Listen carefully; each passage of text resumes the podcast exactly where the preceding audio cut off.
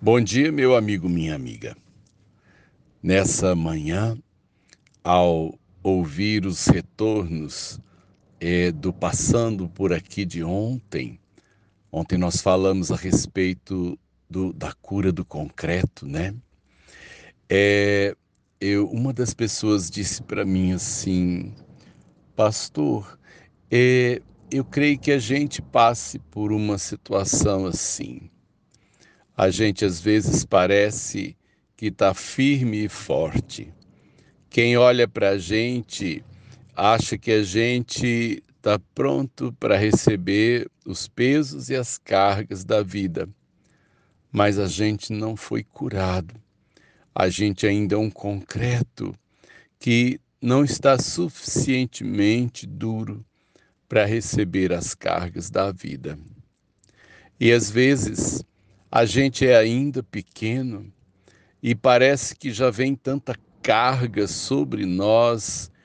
E eu creio, eu tive uma infância difícil.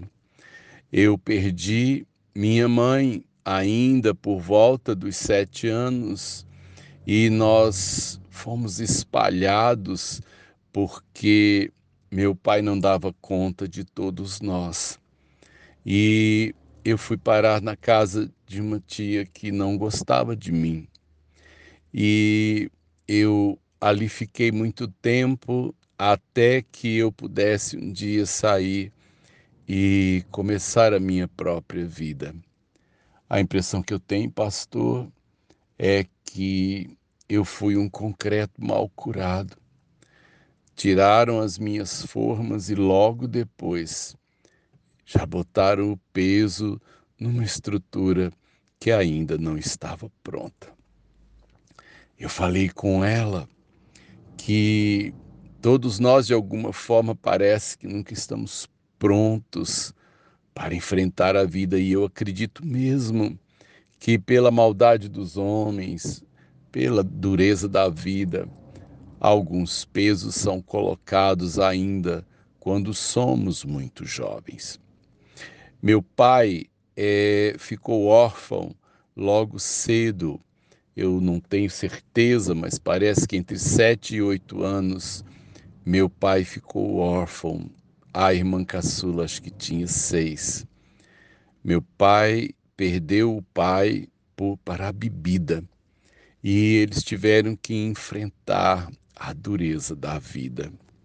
O, o, um dos irmãos, um dos mais velhos, meu tio Raul, fazia tiro de guerra na época, então ele devia ter entre 18 e 19 anos. E sobre ele veio também o peso, o peso de ser o irmão mais velho. Então meu pai considerava meu tio como como alguém que foi mesmo, fez o papel de pai. Realmente, amados, é, alguns pesos muitas vezes vêm sobre um concreto que ainda não está curado.